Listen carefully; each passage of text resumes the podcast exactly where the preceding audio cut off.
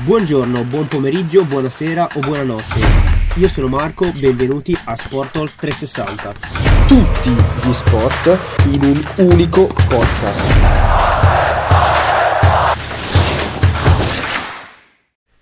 Benvenuti ad un nuovo episodio di Sportol 360. Io sono Marco. Oggi, in questa nuova puntata, for dummies e neofita degli sport invernali, Michele Andreotti torna amici per la terza volta. Ciao a tutti, stavolta comodi, non in macchina, senza pioggia. Esatto. Speriamo bene.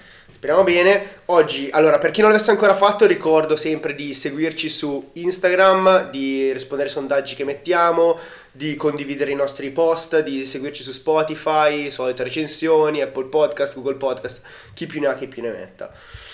Oggi, come ha detto Miki, siamo qua belli comodi al calduccio, visto che fuori fa abbastanza freddo, per parlare di sport invernali. E come avevamo già fatto per la puntata sul rugby, oggi proponiamo una puntata for dummies, ossia parleremo di sport invernali per tutte le persone che non, non seguono questi sport e magari si vogliono approcciare un po' a queste discipline.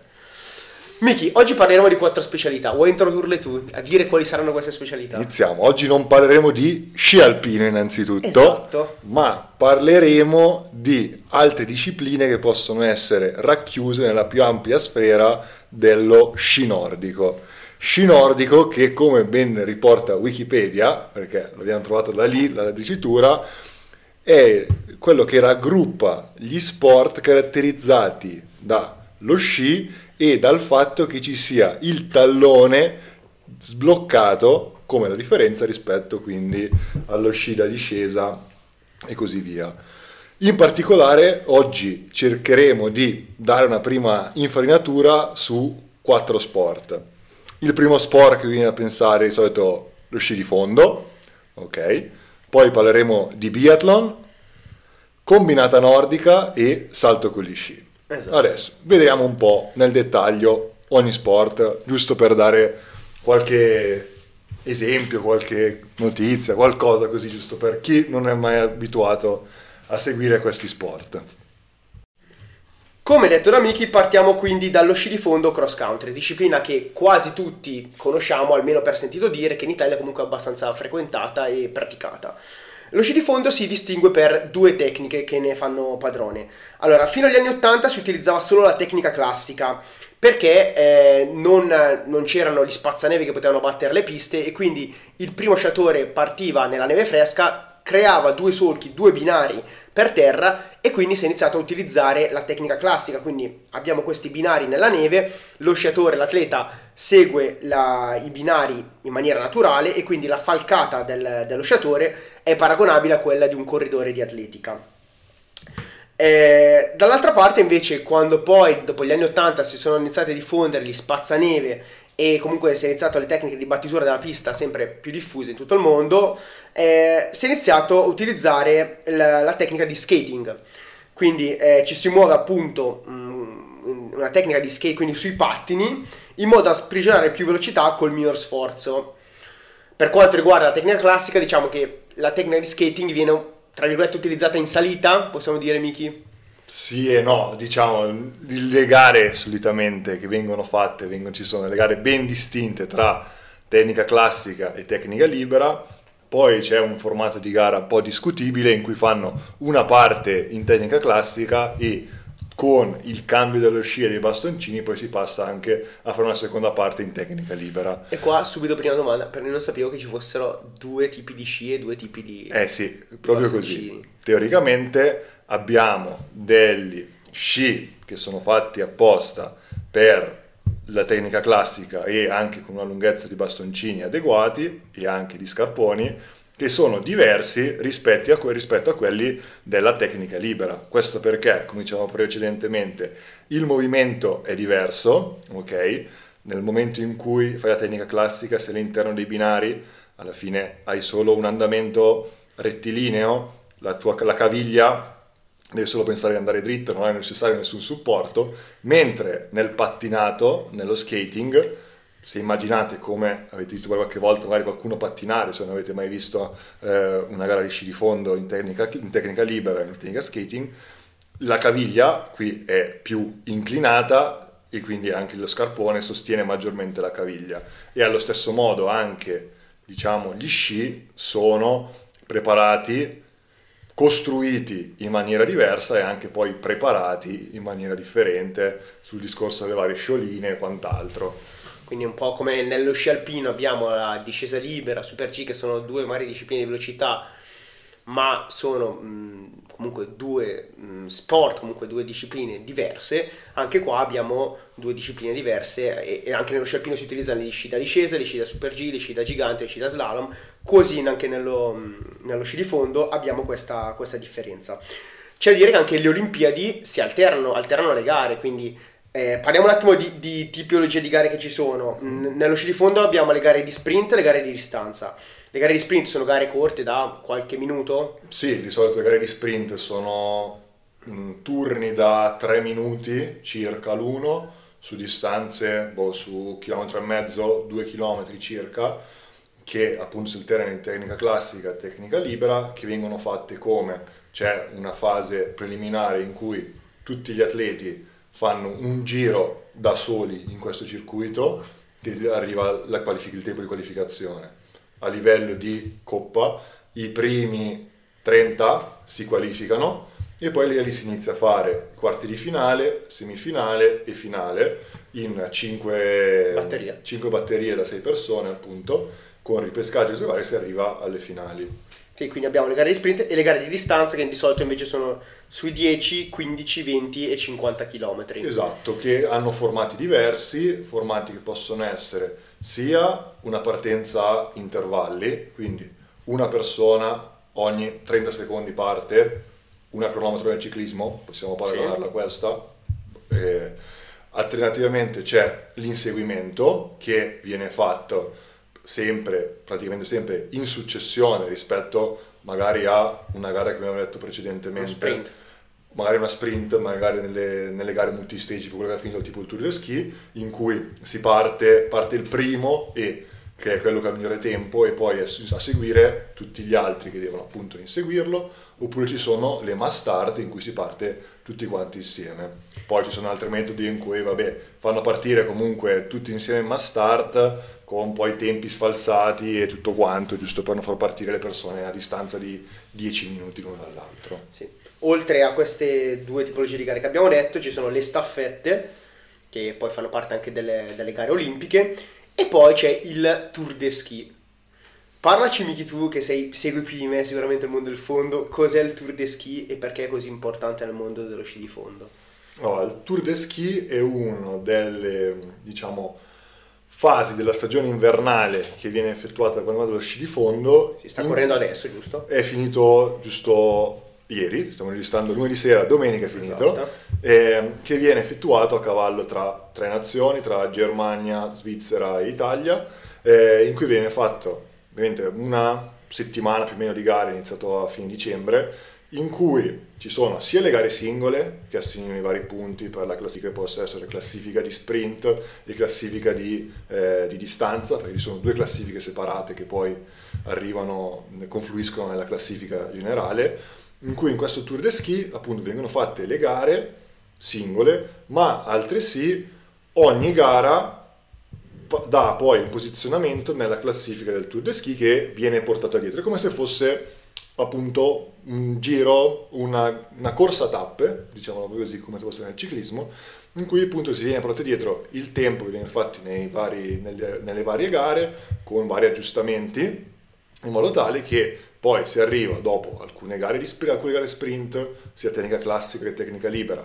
alcune gare di inseguimento, alcune gare mass start, si conclude sempre.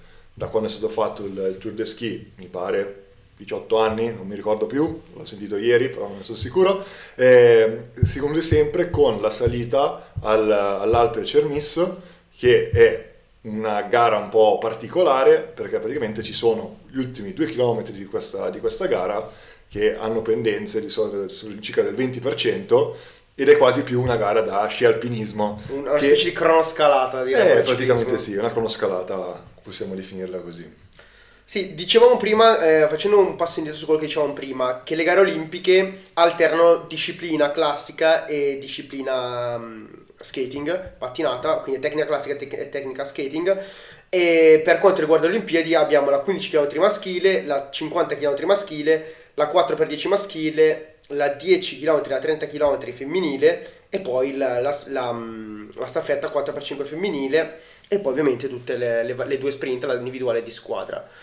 Ogni 4 anni eh, viene alternata la disciplina, no, non nel senso che eh, le ultime Olimpiadi di Pechino si è fatto tutto tecnica libera o tutto tecnica classica, si fa alcune discipline a tecnica libera e 4 anni dopo vengono fatti a tecnica classica esatto. e viceversa, quindi anche questo porta a un rimescolamento delle carte perché magari adesso tu ci puoi confermare, mh, mm, ma i top tipo Clebo penso che per chi non lo conoscesse è probabilmente in questo momento il fondista più forte al mondo. Non quest'anno, però diciamo negli ultimi anni direi di sì. E i, i più forti sono forti sia a tecnica classica che a tecnica libera, ma ci sono tanti corridori magari eh, corridori, atleti di magari non primissimo livello che eccellono in una e magari sono più scarsi nell'altra. Sì, come possiamo fare il paragone nello sci, di sci di discesa, sci alpino, è difficile trovare una persona, un atleta che sia magari con l'esclusione di Schifrin magari. E Odermatt perché ultimamente eh, anche Odermatt fa, fa follia che sia bravo sia nel tecnico che nel veloce. Di conseguenza anche nello sci di fondo diciamo c'è un atleta che magari per elezione è meglio di una tecnica rispetto, rispetto all'altra, però è ovviamente importante se una persona vuole puntare eventualmente a classifiche o altro, avere un'ottima capacità e conoscenza di entrambe le tecniche per ottenere risultati. Ma secondo te ci sono delle nazioni che sono più portate ad essere forti in una certa disciplina, nazioni che... cioè ci sono delle nazioni che hanno una certa eh, cultura e tradizione una certa o è molto singolarmente dipende dall'atleta? Mm, secondo me dipende più, più, dall'atleta, perché non so, viene in mente c'è un, un fondista molto forte in tecnica classica che finlandese, si chiama Ivo Niskanen, che mi pare ha vinto le Olimpiadi da 50 km forse, o comunque un mondiali di queste distanze, che comunque in tecnica classica è un fattore, mentre in tecnica libera non è che faccia, abbia grandi difficoltà, però non, non, ottiene questi risultati. Allo stesso modo, nel femminile, la vincitrice di ieri del Tour de Ski, eh, Jessie Diggins, una statunitense, lei è molto brava in tecnica libera, patisce un po' di più in tecnica classica. Tutto ciò non vuol dire che questo patire le ha comunque concesso di vincere la, il Tour de Ski, come dicevamo ieri. Par- parlando invece delle, delle, varie tipologie di gare che tu hai detto, cioè le gare individuale, inseguimento, mass start, la definizione del calendario, quindi la scelta di fare alcune gare mass start piuttosto che inseguimento, piuttosto che individuale, a, che tu sappia, è una cosa casuale a turnazione, un po' come l'alternanza delle due tecniche, o c'è un numero di gare minimo che, le, che la federazione deve dare ma start, numero di gare individuali, numero di gare in seguimento. Allora, non sono felice su questa domanda, però possiamo dire che come nello sci da discesa viene fatto un numero simile di gare tecniche e veloci, allo stesso modo, nel momento in cui viene detto precedentemente anche in questo caso c'è una classifica sprint, una classifica distance e poi la somma di queste due dal punteggio finale della classifica generale ci cerca di mantenere una discreta alternanza per, per le varie discipline. Quindi qua se guardiamo velocemente un po' quello che dicevamo del, del Tour de Ski è stato fatto, sono state fatte due sprint una 10 km, due inseguimenti e la 15 km finale. Quindi sono state fatte due gare sprint sugli inseguimenti e 10 km anche le eh, atleti atleti diciamo più sprinter non so parliamo di Clay abbiamo detto prima che lui è nato come, come sprinter che battagliava con Federico Pellegrino il nostro italiano più forte di questi, di questi ultimi anni successivamente è riuscito poi a eh, anche ad affermarsi su, su, gare distance. Però diciamo c'è un'alternanza e un, un, giusto mezzo, secondo me però favorendo un po' più il distance rispetto alla, allo sprint. E visto che hai citato Clebo e Pellegrino, entriamo un po' più nel dettaglio dei, dei, degli atleti. E per quanto riguarda l, la classifica maschile, Mm, eh, vabbè, eh, diciamo che l'Italia è balzata all'onore delle cronache grazie appunto a Federico Pellegrino, il nostro alfiere che ha vinto la medaglia d'argento all'ultimo Olimpiadi, eh, è freschissimo di podio a Davos nella gara di sprint e dopo di lui mh, c'è qualcosa mh, per lo sci di fondo italiano o credi che Pellegrino sia stata un- una mosca bianca all'interno di un movimento che è comunque qualche anno, da dopo forse Torino 2006 che facciamo fatica? Nel 2006 oro olimpico in casa, ricordiamo, con 4x10 km. Anche Gio- Giorgio Di Centa. Azzardiamo qualche nome. Dicenta, Piller Kotler, Valbusa, Zorzi. Così, va bene. Verificate, verificate e commentate. Esatto. Eh, dicevamo Pellegrino, sì, Pellegrino al momento è l'atleta sicuramente più rappresentativo quanto riguarda l'Italia, che porta più risultati. In seconda battuta c'è Francesco De Fabiani, fondista della Valle d'Aosta, in questo caso lui maggiormente specialista della tecnica classica, maggiormente sulla distance rispetto alla sprint, che ha ottenuto qualche risultato discreto negli scorsi anni, negli ultimi anni forse è un pochino, un pochino in difficoltà. Lato sprint c'è un altro ragazzo che è ehm, Simone Mocellini, che anche lui ha avuto l'anno scorso, mi pare, esordio in Coppa del Mondo, forse ha fatto podio, è arrivato comunque in finale in una, in una sprint. E poi altri ragazzi, non so, Salvadori, Gans, ce ne sono un po' che però, diciamo, non possono battagliare. Dal punto di vista maschile, la nazione di riferimento, come lo sarà per quasi tutti gli sport invernali che possiamo vedere, è la Norvegia. Dal punto di vista maschile, quest'anno non è forse così dominante come altri anni in cui capitava che magari sulle prime 10 posizioni arrivavano 9 norvegesi, 8 norvegesi, non è così dominante, però sicuramente le nazioni di vertice qui sono la Norvegia, la Svezia, parzialmente la Finlandia, Francia e Germania. Poi, cioè, se possiamo guardiamo un po' oltre del lato maschile, lato femminile invece c'è, appunto parlavo prima di Jessie Dickens statunitense, anche gli Stati Uniti sono comunque una, una nazione di riferimento dal punto di vista femminile. Ovviamente noi par- non parliamo di atleti qui così, lasciando poi il discorso una parte di una nazione molto importante dal punto di vista del fondo che è la La Russia. Per esempio c'era quello che battagliava con Klevo, che era Bolshunov, che al momento non sta competendo, non sta gareggiando con eh, Un inglesismo. un inglesismo così, va bene. Non sta, non sta gareggiando, di conseguenza non, non appaiono tra le classifiche. Dal punto di vista femminile, invece, siamo so, rimasti un po' indietro, eh, sicuramente non ci sono più i fasti, si può ricordi di Stefania Belmondo, di Centa, tutta, tutta gente, tutte persone ormai di quasi vent'anni fa, esatto. Qui c'è un pochino più di difficoltà rispetto al settore maschile, però comunque ci sono un po' di atleti in Coppa del Mondo, eh, c'è eh, Caterina Ganz, poi c'è eh, la, la figlia penso di, di Centa, Sì, esatto, Martina di. Centa mi pare si chiami, poi c'è un atleta ex eh, biatleta che è Federica Sanfilippo, poi parleremo, e, e altre ragazze, però diciamo non eh, nei vertici. Ti faccio un'ultima domanda bruciapelo sul fondo. Ho sentito recentemente un'intervista di Federico Pellegrino a Radio SWAT eh, in cui diceva che il suo sogno, lui vorrebbe chiudere la carriera vincendo una medaglia a squadre a Cortina 2026. Secondo te è possibile o siamo troppo lontani?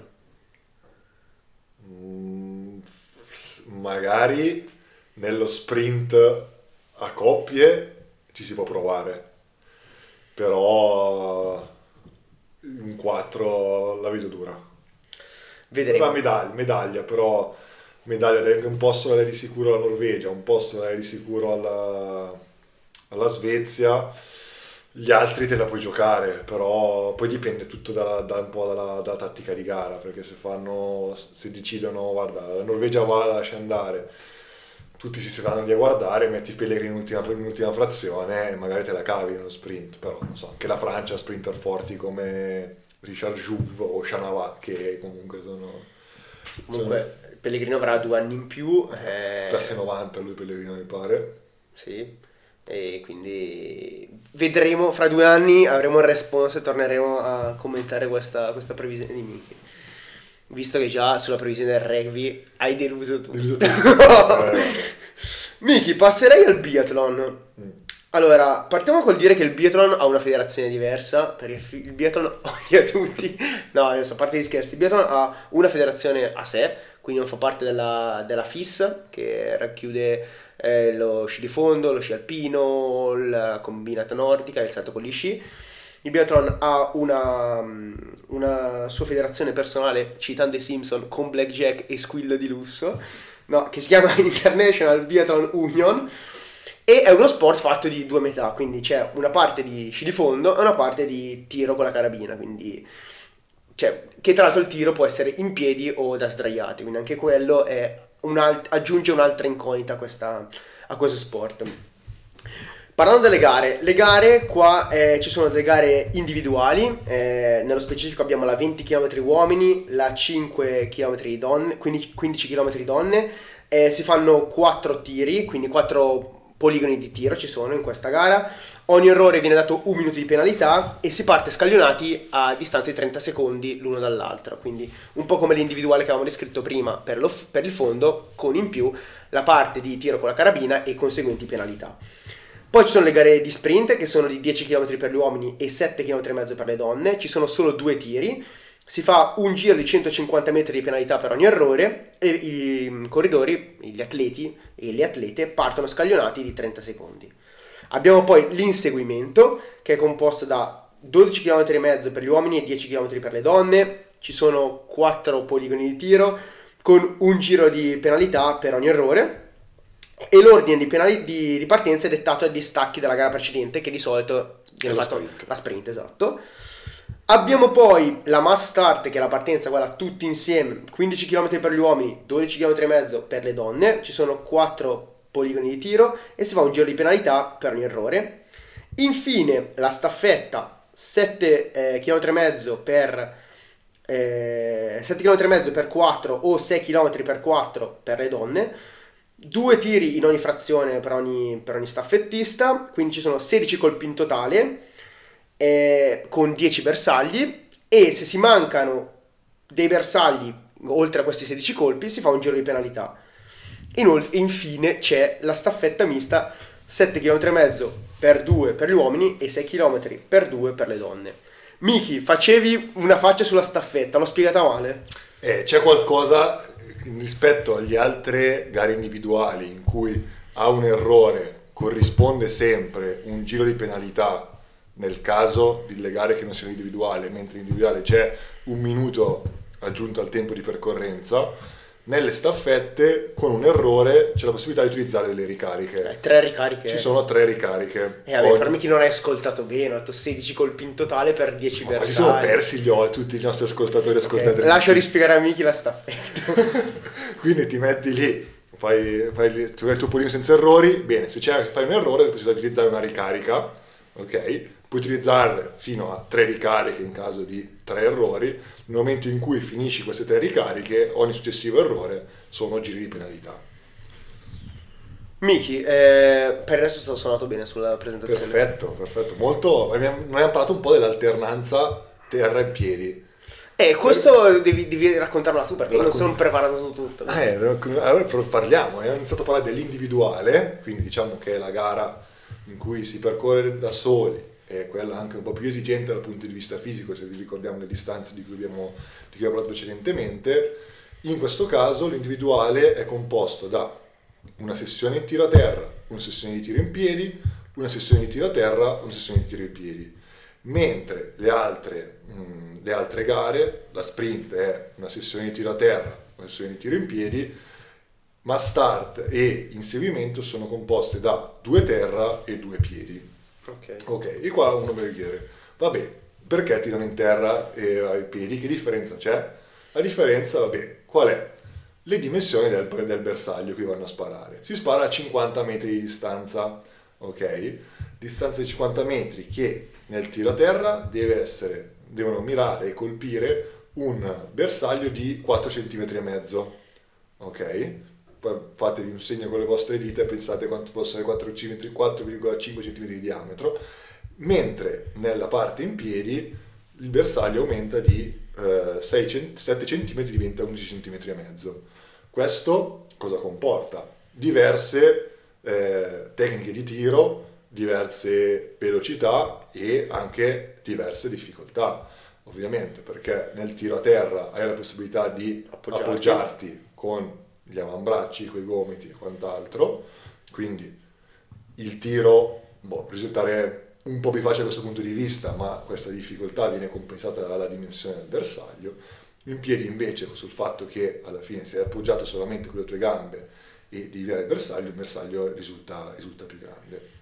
Questo sicuramente è un aspetto, un aspetto importante. Poi come diceva Marco, qua siamo alla combinazione tra due sport che non sono separati, cioè non c'è lo sci di fondo e il poligono, ma questi due, due sport messi insieme sono fondamentali perché nel momento in cui fai sci di fondo e lo fai con i ritmi, arrivi sempre a poligono in grande difficoltà, in grande, eh, con battiti cardiaci molto alti, eh, comunque con una condizione psicofisica molto più semplice e la difficoltà principale, una delle difficoltà principali è proprio quella di dire ok, arrivo a poligono, devo abbassare i battiti, devo eh, rallentare tutto quanto e questa è una delle difficoltà del, del biathlon che lo rende sicuramente molto intrigante e interessante. La cosa che ha detto Miki adesso delle- dei battiti è incredibile se vi, vi dovesse capitare di vedere una gara di biathlon.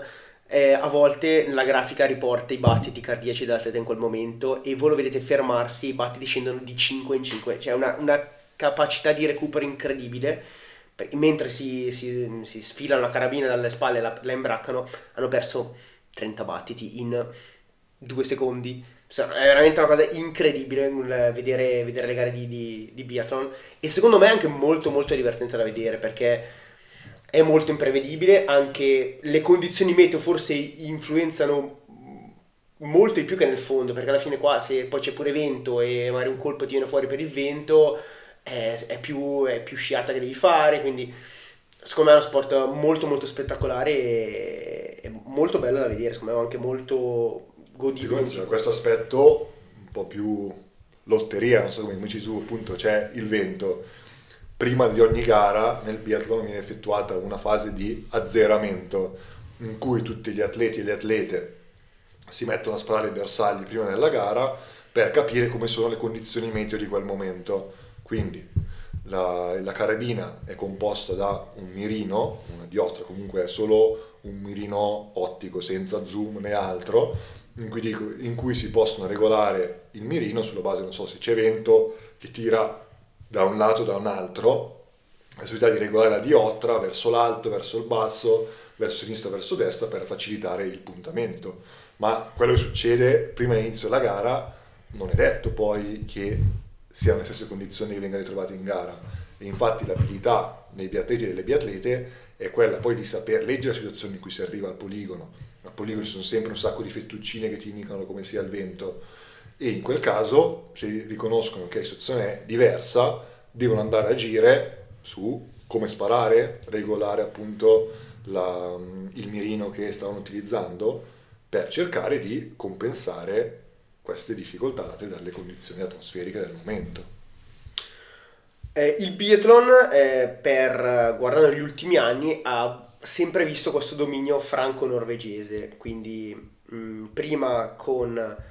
Cioè, qua sono pronto per essere tacciato di brutta pronuncia. Martin Fourcade Martin Fourcade, che è Fourcade. francese, esatto. e Johannes Bo. Johannes Tempo, esatto. Mi trovo meglio con il norvegese. Tra l'altro, Johannes Bo sono due fratelli che al momento sono primo e secondo nella, nella classifica della- di Coppa del Mondo. Ehm, per chi non conoscesse Johannes Bo, eh, l'anno scorso ha vinto la sua quarta Coppa del Mondo, ha vinto 6 ori e un argento e un bronzo ai mondiali di Oberhof, quindi un, un talento incredibile, probabilmente l'atleta più incredibile del, del 2023. E mm, queste due nazioni, quindi Francia e Norvegia, da anni si contendono la, la, la palma di miglior... la- sì, esatto. E anche in questo caso te lo chiedo, ma è una questione di cultura sportiva o una questione di aver trovato in questo momento degli atleti eccezionali che stanno super performando? Allora, sicuramente la Norvegia è la nazione guida di questo sport. Come Sicur- tutti gli sport invernali, come hai detto sì. tu. Eh, la Francia è una nazione che ha un ottimo bacino di atleti e atlete e sicuramente trainata dall'aver trovato in passato Martin Fourcade che ai tempi battagliava con Bjordalen. Qua stiamo parlando dei tre mostri sacri del biathlon che sono Bjordalen norvegese, Martin Fourcade eh, francese e eh, Johannes Bo eh, norvegese si sono anche trovati per un breve momento, però sicuramente due situazioni di riferimento. Sotto queste troviamo la Svezia sicuramente, la Germania e poi qua io metterei anche l'Italia sicuramente perché l'Italia negli ultimi anni sta eh, crescendo sempre sempre di più. Parlavamo prima dei, dei tre fenomeni che già detto, Bjordalen, Fourcade e Johannes Bo. Bjordalen si è ritirato a oltre 40 anni avendo vinto 100, cioè sono arrivato 190 volte, 199 volte sul podio. Fourcade ne è arrivato a 151, Johannes Bo è a 141. Johannes Bo classe 94 se non sbaglio, ancora Qualche podio lo farà ancora. Ah, E sì, pensate l'anno scorso Johannes Bo ha vinto 6 sprint su 6 disputate, che ha disputato lui, e già quest'anno stava, è a pari merito con Bjordalen per il numero di sprint vinte. Ovviamente quest'anno il ragazzo è un po' più in difficoltà, non è dominatore come la scorsa stagione, è comunque in testa alla, alla classifica, ma non è dominatore come la scorsa stagione e di conseguenza ehm, probabilmente bisogna aspettare un po' per vedere battuto qualche record. Anche dal punto di vista femminile troviamo nazioni di riferimento, Francia in questo momento, Norvegia, Svezia e ancora, e ancora Italia, eh, metterei, e la Germania, scusate, sì, ovviamente. Norvegia che, e Francia, che sono due nazioni sta- che stanno dominando principalmente a livello femminile, però è interessante vedere l'alternanza. Se a livello maschile la Norvegia sta dominando in tutte le staffette fatte, mi pare che con quella che ha vinto ieri sia 10 staffette di fila che vince. La Francia al femminile sta facendo questa controparte, in cui la Francia sta trovando un equilibrio molto importante e sta riuscendo ad avere ottimi, ottimi risultati. Guidata da ehm, Justine Bresat, che è attualmente la leader di Coppa del Mondo, Giulia Simon, che è la vincitrice della Coppa del Mondo dell'anno scorso, eh, che hanno avuto un interessante scambio di, di denunce quest'estate, Sì. l'una con l'altra, adesso poi un po' di pepe se volete cercate pure. Cerchiamo, Eh, cerchiamo. Cercate pure. E, accompagnate poi da appunto dalla Norvegia che è in seconda, in seconda posizione, così sempre, principalmente guidata da, da Tandrevold. Norvegia che si è dovuta scontrare con eh, il ritiro di- delle due diciamo, atlete più forti degli ultimi anni che ha avuto, che sono Marte Osburg-Reuseland e successivamente anche Tiri Lekov, di conseguenza un po', un po' orfana. E poi, come dicevamo, c'è la Svezia con le due, due sorelle Oberi, diciamo c'è un pochino più di alternanza nel- nelle posizioni di vertice. E poi anche, eh, soprattutto in campo femminile, l'Italia, perché negli ultimi anni con Dorotea Virer che ha vinto due coppe generali, eh, due coppe del mondo generali, adesso c'è Elisa Vittozzi che a quest'anno ha vinto qualche L'anno, gara è... l'anno scorso ha vinto, mi pare, la Coppa del Mondo di individuale, se non sbaglio, quindi la disciplina singola. Quest'anno ha vinto la- l'individuale a Ostersund, se non sbaglio. ed è comunque top 5 della, della Sì. classifica di, di di Coppa del Mondo. È un po' più in passato magari in campo maschile quando avevamo Ofer e Vindish che insieme appunto a Virar e Vittozzi hanno anche vinto una medaglia a Pyeongchang in staffetta. Però anche in campo maschile adesso c'è Tommaso Giacomel che è uno dei, possiamo dire, migliori, penso sia il miglior giovane a livello di classifica. eh, Al momento è leader dell'Under 25. Esatto, il pettorale lui- blu. Esatto, e lui è secondo, forse c'è ancora un altro italiano che è eh, Bionà, o se è secondo e terzo, fino alla settimana scorsa era, era secondo, diciamo. Quindi sicuramente se dal punto di vista femminile c'è una squadra molto consolidata che si basa sicuramente sui risultati di Dorothea Wierer negli anni precedenti, precedente ancora c'era Oberhofer, che adesso è comunque spalleggiata e forse per certi aspetti è anche ormai stata superata da Vittozzi, che dopo una stagione due anni fa in cui sembrava persa, si è ritrovata ed è tornata alla ribalta, ci sono molte giovani dietro che stanno, che stanno tornando e che stanno, si stanno affacciando. E non ha riprova il fatto che per esempio nella staffetta fatta questa settimana, um, questa settimana e anche nella staffetta fatta precedentemente, anche senza Dorotea Virer sono riusciti a, raggiungere mi pare il quarto, il quarto il quarto posto, quindi c'è comunque una, una grande capacità. E altresì gli uomini, dicevamo prima, Ofer, eh, Vindish, Ofer è rimasto, Vindish si è ritirato, c'era anche Bormolini di Livigno, che comunque stanno dando molto il suo contributo. Al momento adesso ci sono, c'è una nazionale estremamente giovane, ci sono appunto Under 25, Biona, ci sono Giacomel e gli altri atleti come Zeni. Il senatore in questo caso è Offer, alla staffetta è stata fatta l'altro giorno e sono arrivati terzi. Quindi comunque c'è una buona struttura, struttura dietro. Non c'è magari il fuoriclasse, non c'è lo Johannes Bo di turno, però comunque si sta lavorando tanto e bene. Diciamo che almeno nel biathlon ci sono speranze di medaglia nel, per le persone in piedi cortina in casa. Sì, sì, sicuramente penso, penso, proprio di sì. Lì è lecito aspettarsi una medaglia, magari già nella, nella, staffetta mista, quindi due maschi e due donne. Adesso non mi ricordo come sarà perché a seconda delle edizioni nel biathlon, che abbiamo detto si fa sciando in tecnica libera, non abbiamo detto, Giusto, abbiamo detto. In tecnica libera. La differenza in questo caso viene data dall'ordine dei frazionisti, quindi se ci sono prima le donne o o primo gli uomini, quindi chi conclude eh, di conseguenza, lì si possono avere sicuramente le possibilità. Probabilmente allo stato attuale, ma mancano due anni, dal punto di vista individuale, le, eh, le prestazioni più papabili per le medaglie sono quelle di Virer e Vittozzi, se Virer dovesse arrivare fino al 2026 eh, da atleta, Beh, però per la staffetta mista, secondo me ci sono anche lì delle, delle discrete possibilità. Direi salutiamo il biathlon e passiamo al terzo sport che tratteremo in, in questo episodio e parlo del salto con gli sci.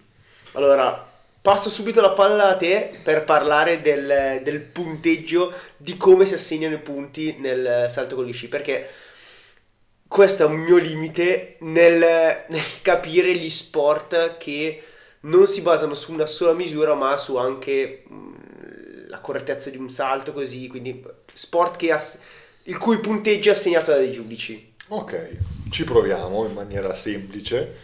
In questo caso abbiamo salto con gli sci perché non è salto in lungo con gli sci o salto bene con gli sci, perché viene nel sistema di punteggio viene assegnato sia un punteggio per la distanza raggiunta, sia per la tecnica, sia in fase di volo che in fase di atterraggio, per appunto per la conclusione del salto. Quindi il punteggio del salto con gli sci viene dato da un insieme di questi due fattori. C'è un punteggio assegnato sulla base della distanza raggiunta, sulla base delle caratteristiche del trampolino, che ci sono delle misure diciamo standard eh, che vengono utilizzate per classificare i trampolini. E qua viene dato, una misura, viene dato un punteggio, che quello è fisso, ok? Di conseguenza si mantiene questo, questo punteggio. Dopodiché rientrano in gioco i giudici. Vengono dati 5 giudici che possono dare un punteggio da 0 a 20 e il punteggio più basso e il punteggio più, basso, più alto vengono scartati, un po' come avviene anche per i tuffi, per esempio. Sì. Eh, e questo viene dato, questo gioco viene dato, viene dato dalla tecnica in fase di volo, quindi quanti sono i movimenti che fa l'atleta in fase di volo, oppure e anche successivamente nella fase di atterraggio. La fase perfetta di atterraggio per gli amanti del ciclismo è il gesto che fa Rogla quando la genuflessione. La genuflessione è chiamato appunto telemark, in cui diciamo la tecnica perfetta è quella di arrivare con una gamba avanti, l'altra piegata in genuflessione e le braccia aperte a, a croce, diciamo. Questo qui dà il punteggio, il punteggio maggiore. Dopodiché, oltre a questo, abbiamo un altro fattore da considerare, che è quello della compensazione data dal vento o anche dalla sbarra di partenza.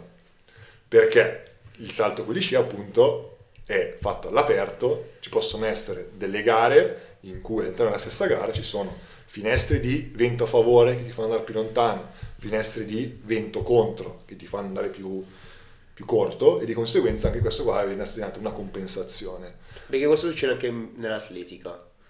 Eh, mi ricordo che era... cioè alcuni, alcuni record non vengono normalizzati Sì, per, esatto. per il vento, eccetera. Esatto, tipo di tutti, mi pare che sopra il metro e mezzo o i due metri di vento a favore in atletica non, non siano regolari i, i record. Eh, Allo stesso modo, appunto, dicevamo, questo è dovuto al vento e l'altra compensazione che viene data è viene data dalla stanga di partenza. Questo perché, so se avete in mente, se avete in mente un trampolino, viene fatto seguendo sia il pendio della montagna, può essere fatto, oppure con delle strutture che vengono costruite da zero, con diverse altezze da cui eh, far- l'atleta può partire. L'atleta può partire sulla base di quello che decide la direzione di gara, non è che può scegliere lui parto più in alto, parto più in basso. Ovviamente più alto sarà la partenza, maggiore sarà la velocità disponibile che ha per saltare e tendenzialmente maggiore è la distanza che può raggiungere. Tutto questo bilanciamento viene fatto sulla base delle condizioni atmosferiche, della capacità degli atleti e di conseguenza tutto questo mette in gioco il punteggio finale che, che- che si va a ottenere. Diciamo, questo è un po' una piccola infarinatura della, della complessità del punteggio dal punto di vista della- del salto con gli sci. Adesso vorrei introdurre, a proposito di salto con gli sci, la sua, diciamo, Champions League, il eh, torneo dei quattro trampolini. L'evento principale. L'evento della- principale, esatto, se poi sempre parliamo di Champions League, sempre calcistici. Poi, oh, come siamo a favore della Superlega, poi. no, adesso, parliamo del torneo dei quattro trampolini. Si gareggia appunto su quattro trampolini, due in Germania, due in Austria, e per la precisione sono il trampolino di Oberstdorf e Garmisch-Partenkirchen in Germania, di Innsbruck e di Bis- Bischofhofen, Bischofshofen, anche almeno il tedesco avrei dovuto saperlo, vabbè. mi sono un po' impappinato, in Austria. Ehm, quindi è una competizione appunto di salto con gli sci che si svolge a cavallo di Capodanno, quindi tra dicembre Esatto. e, e inizio fino gennaio. all'Epifania. Sì, è un, comunque una formula molto divertente perché si qualificano eh, 50, 50 atleti che hanno superato le qualificazioni e poi si sfidano in, in uno contro uno con un sistema, eh, io dico tipo playoff NBA, quindi il primo KO. sfida il cinquantesimo eh, e così dicendo, quindi mm, questa sfida è knockout. I 25 vincitori più 5 lucky loser che hanno totalizzato il punteggio più alto si qualificano nella seconda serie di salti che poi ehm, appunto assegna il vincitore, cioè de- determina il vincitore della, della competizione. Una cosa, appunto, questo qui è una delle differenze rispetto alla- alle gare normali in cui, diciamo, partono tutti gli atleti nella prima manche e nella seconda manche scedono solamente i primi 30, perché nel salto con gli sci quasi sempre, condizioni meteo permettendo, vengono fatte gare su due manche, ok? Di conseguire il punto di questo qua. Eh, all'interno del torneo dei quattro trampolini questa cosa viene un attimo in secondo piano, perché appunto la qualificazione viene fatta già il giorno precedente, ok? Arrivano i primi 50 atleti che, possono, che sono qualificati e come dicevi appunto tu, con questo scontro 1,50 e cose varie, eh, c'è anche la possibilità di fare un po' di, di pretattica, perché capita magari che alcuni atleti molto forti eh, decidono di non prendere parte alle qualificazioni perché mi pare che i primi 10 siano qualificati di diritto in ogni caso e di conseguenza può capitare che i due più forti si scontrino subito al primo turno per trovare le condizioni uguali magari e quindi c'è il mondo cinquantesimo uno dei due è il primo lucky loser che però nella seconda manche sarà comunque con un punteggio, un punteggio elevato diciamo Una domanda sul, ehm, sulle varie nazionalità. Abbiamo parlato prima eh, nel fondo, nel biathlon, che le nazioni di maggior spicco sono, abbiamo detto la Norvegia, abbiamo detto la Francia, la, Fin- la Finlandia, la Svezia, la Germania. Nel- se si guarda magari la, la classifica di vittoria Coppa del Mondo del salto con gli sci, mi è sembrato di vedere uno sport un po' più globale, nel senso abbiamo avuto polacchi, eh, austriaci, giapponesi, cioè mi sembra uno sport un po' più eh, universale. Sì. Ehm, e anche mh, mi è diciamo, sembrato normale vedere, ad esempio, gli austriaci che sono forti nel salto con gli sci, cosa che invece ho trovato strano venendo dal mondo dello sci alpino, comunque dove gli austriaci sono i più forti insieme agli svizzeri, vedere sempre la mancanza di austriaci e svizzeri nelle classifiche di Coppa del Mondo, di sci di fondo e biathlon ha lasciato un po' interdetto. Mentre ho visto che nel, nel salto con gli sci ricompaiono queste nazioni. Hai anche tu la sensazione, appunto, come ho detto prima, recentemente abbiamo avuto atleti del Giappone che hanno vinto delle gare importanti. Sì, per esempio, il vincitore di questo dei quattro trampolini è Ryoyu Kobayashi, giapponese, che ha vinto la sua terza serie dei quattro trampolini. Buffamente, possiamo dare questa chicca, possiamo- ha vinto una torneo dei quattro trampolini vincendo tutte quante le gare, tutte e quattro gare, mentre quest'anno ha vinto il torneo dei quattro trampolini arrivando secondo in tutte le gare. Questo come così. Va una chi- memoria. Esatto, si può vincere anche senza vincere, mettiamola così. Eh, comunque sì, c'è un'alternanza molto, molto importante, ci sono diverse nazioni di vertice, e quindi dicevi tu appunto c'è Norvegia sicuramente, Finlandia nel passato maggiormente, tipo Janne Auenen c'era qualche decennio fa, eh, Germania, Austria, in Polonia lo sport nazionale, salto con gli sci è veramente molto seguito. Non so, c'era la badante di, di mia nonna che conosceva e seguiva salto con gli sci, perché gli atleti polacchi sono molto molto seguiti dal punto di vista. E altresì c'è il, il Giappone come nazione di, eh, di riferimento, con- negli ultimi anni che ha vinto appunto con, con Kobayashi diverse, diverse gare. Eh, e, dico- e altresì diciamo c'è anche la Slovenia, che è una nazione abbastanza di riferimento, sia dal punto di vista maschile che femminile. Infatti questo diciamo, questo, diciamo per, entrambe, per entrambi i sessi queste, le nazioni di riferimento sono, sono sempre queste. Forse un po' meno la Polonia per quanto, per quanto riguarda, riguarda le donne. Però comunque un aspetto che io trovo molto interessante nel salto con sci e che fatico a spiegarmi è il fatto che una, può capitare che un atleta domini una stagione e l'anno successivo faccia estremamente fatica.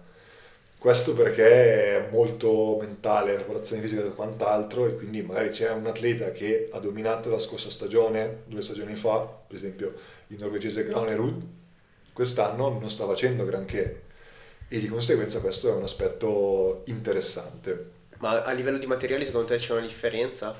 Cioè perché comunque la parte di... Va bene, puoi avere uno sci piuttosto che un altro, ma è così influente sul, sul risultato? Allora, il materiale, il materiale principalmente ci sono appunto degli sci che rispetto a tutti gli altri sport sono degli sci molto più lunghi, penso arrivino anche ai 2,20 m all'incirca, molto più larghi, ok?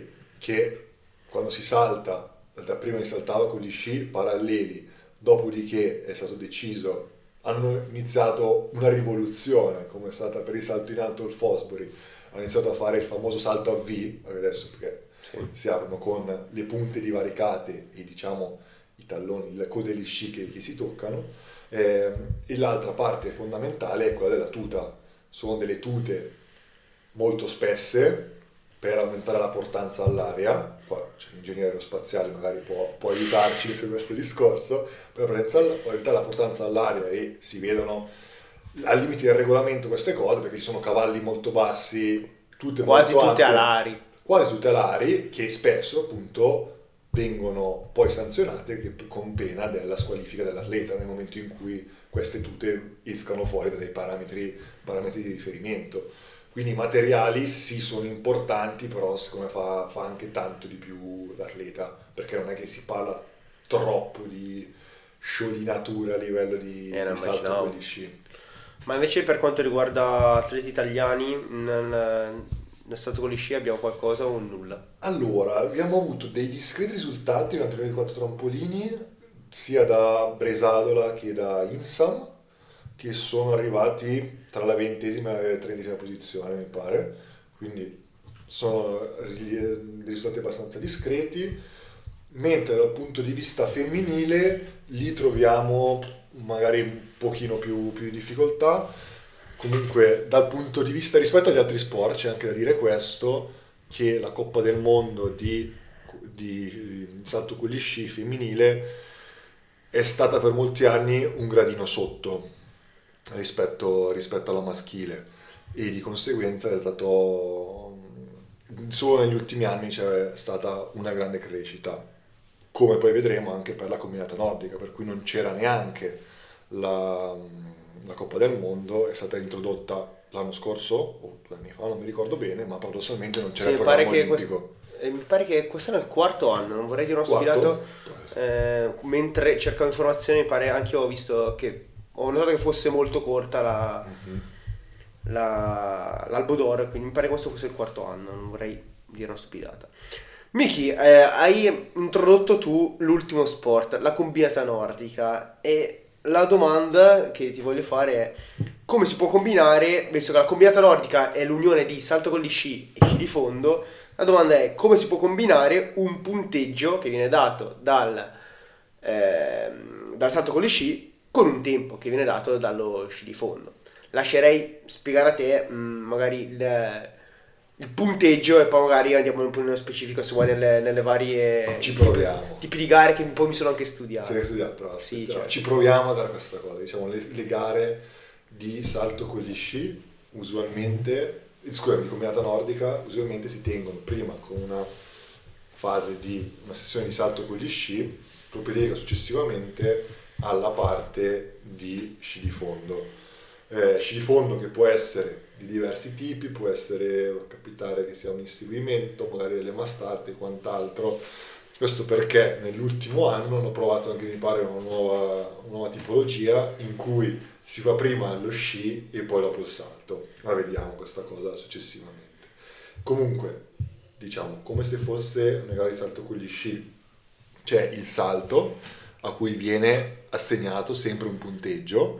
Questo punteggio poi viene trasformato in Distacco. seco- distacco, in secondi di differenza rispetto all'atleta di testa. Ok? Quindi uno parte con 50 secondi di ritardo, 27 secondi, quant'altro, sempre con delle combinazioni tra eh, compensazione, distanza del salto e tecnica e pulizia del salto, che poi successivamente sono le partenze scaglionate che arrivano poi, diciamo, nell'inseguimento della gara di fondo. Gare di fondo che possono essere sia di 5 che di 10 km, dipende un po'. Tendenzialmente eh, capita che ci siano eh, gare sia su trampolino grande che su trampolino piccolo, ci sono queste due differenze nel salto con gli sci tra trampolino che permette di arrivare a una certa distanza e trampolini che arrivano a distanze maggiori, senza arrivare a parlare del volo con gli sci, che è un altro sport in cui arrivano a 250 metri, un'altra- cioè praticamente gli stessi atleti, ma è una, diciamo, una cosa quasi a parte, eh, di- sulla base dei risultati di, mh, dei trampolini utilizzati poi si possono avere delle gare di 5-10 km appunto di inseguimento.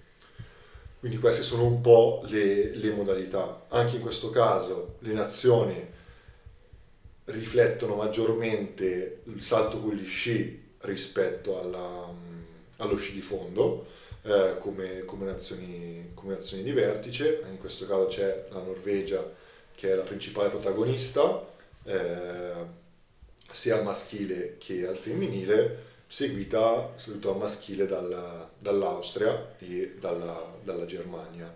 Eh, anche in questo caso, come nel biathlon, si utilizza la tecnica libera per, per la parte di sci di fondo e, e sono gare sicuramente molto, molto incerte, sebbene non così seguite e magari conosciute dal pubblico.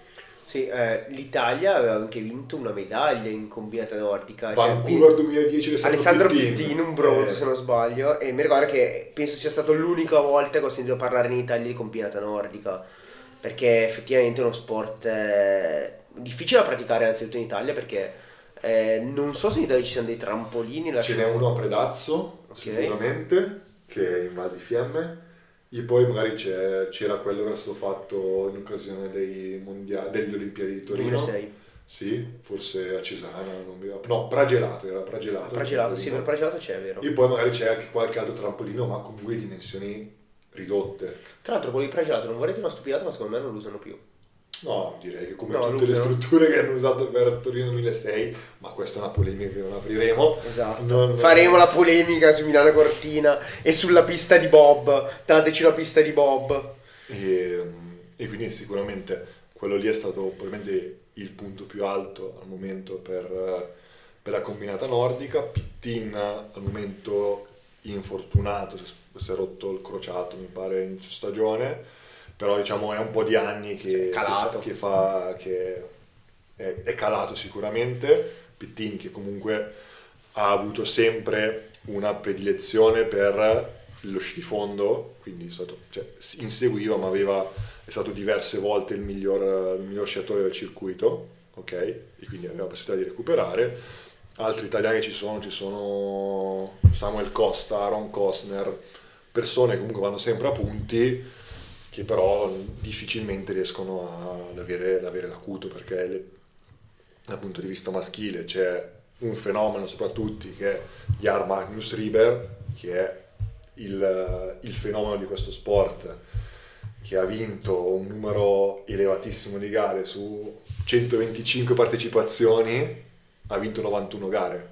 Solo per darvi un- un'idea di questo tuttavia non ha vinto neanche una medaglia olimpica individuale almeno, vi- almeno d'oro poi magari le altre sì ci sono altri atleti abbastanza molto forti come mm, Lamparter che è un austriaco che ti stanno tenendo testa, però c'è il problema quasi sempre, nella maggior parte delle gare, è che Riber fa il salto con gli sci, ha un minuto di vantaggio sugli altri, gli altri giocano per il secondo posto, la maggior parte delle volte. Dal punto di vista femminile, invece, c'era fino all'anno scorso un'atleta italiana molto giovane, Annika Sif, che però è passata, se non sbaglio, a fare salto con gli sci, ha abbandonato diciamo la parte di, ehm, di combinata nordica per dedicarsi al salto con gli sci.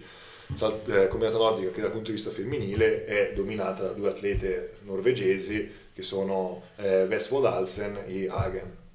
Prima parlavamo delle classifiche di, di Riber, Hagen, ah, scusami, Vestfold su 83 competizioni ha vinto 64 volte, quindi non c'è molta, mo- molto spazio diciamo, di, di vittoria per uno sport a livello di Coppa del Mondo relativamente nuovo, appunto come diciamo la comunità nordica femminile, che come accennavamo precedentemente, le atlete sono molto in polemica con il Comitato Olimpico Internazionale e lo manifestano ogni gara con una protesta incrociando i bastoni perché nemmeno a Cor- Milano Cortina 2026 è inserito nel programma olimpico come sport combinata femminile. Nel momento in cui teoricamente alle Olimpiadi uno sport deve entrare con entrambi i sessi per um, favorire Non c'è possibilità che entri per... eh, Non credo venga fatta una deroga, non lo so però. Eh, una domanda, Eh, abbiamo parlato di due sport eh, multipli, quindi la combinata e il biathlon. Ti faccio una domanda, tu adesso hai fatto l'esempio di quella eh, combinatista italiana che è passata a fare eh, salto con gli sci. Se prendessimo le prestazioni dei top atleti di combinata, mh, come ad esempio Riber o Westfold che hai, hai appena citato, eh, che differenza c'è tra loro e un saltatore o un fondista? E la stessa domanda poi te la giro sul biathlon, che differenza c'è? Cioè ci sono tante differenze tra un biatleta e un fondista? Perché se penso all'unico esempio che mi viene in questo momento in mente, che è l'esempio di Cameron Wolf, che è un ciclista della Ineos Grenadiers, che è anche un ottimo triatleta e riesce a gareggiare, non a primeggiare con i ciclisti e poi va a farsi gli Ironman, i super eh, lunghi del triathlon. Volevo capire se anche in questo caso potrebbero gareggiare ma non sarebbero a livello o secondo te ci sono alcuni atleti sia nel biathlon che nella combinata nordica che potrebbero primeggiare in uno degli altri sport. Allora, questa è una domanda interessante. Confronti veri e propri non sono mai stati fatti, Eh, però cioè, a volte, specialmente l'anno scorso, per quanto riguarda il biathlon, quando Jannes Bo aveva il dominio totale, ottenendo quasi sempre il miglior tempo sugli sci. Era ventilata l'ipotesi dal punto di vista in Norvegia della possibilità che Johannes Bo andasse a fare la staffetta della, della, della, dei campionati del mondo di sci di fondo insieme a Kleibo, per esempio, poi non se ne è fatto nulla. Eh, Johannes Bo penso che a livello di Coppa del Mondo di sci di fondo possa, non penso possa lottare per la vittoria, però possa avere dei discreti risultati.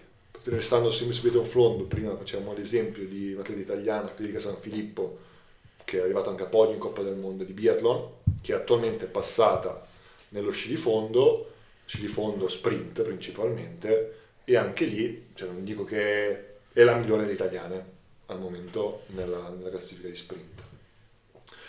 Lato invece combinata nordica, salto con gli sci, è una domanda su cui si fa principalmente su, su Riber. Da come salta, penso possa essere un fattore anche nella Coppa del Mondo di salto con gli sci. Tuttavia c'è da considerare il fatto che la Coppa del Mondo di salto con gli sci rispetto a un'unità nordica ci sono magari trampolini diversi, velocità diverse, perché appunto magari si partono da stanghe diverse, appunto per, perché non tutti gli atleti sono, sono, così portati per il salto e nel momento in cui la velocità fosse, fosse troppo bassa non sarebbero in grado di ottenere un, un, risultato decente nel salto e per questo motivo Riber spesso capita che abbassi lui di proposito, il suo allenatore, le stanghe di partenza per avere una velocità minore ma una migliore precompensazione del punteggio riuscendo comunque ad arrivare alla stessa distanza, se non più lontano, degli atleti che partono una, con una velocità maggiore. Quindi secondo me Riber può essere un atleta da prime 10 posizioni di Coppa del Mondo di salto con gli sci.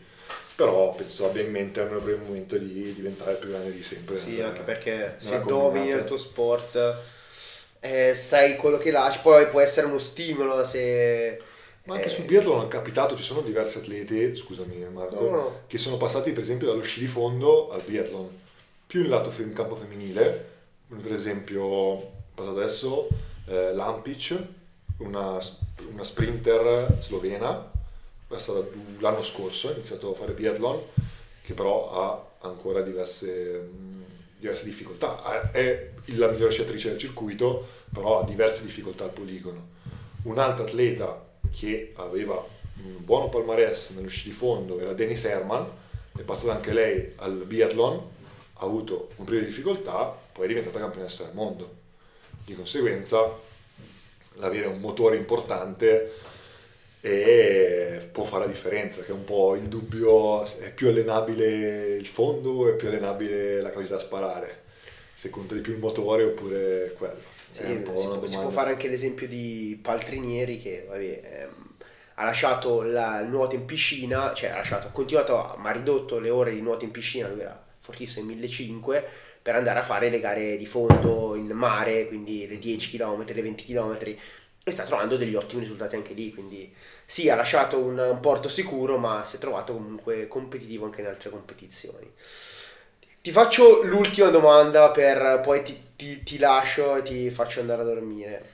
Domanda eh, personale: quale di questi sport è il tuo preferito di questi quattro?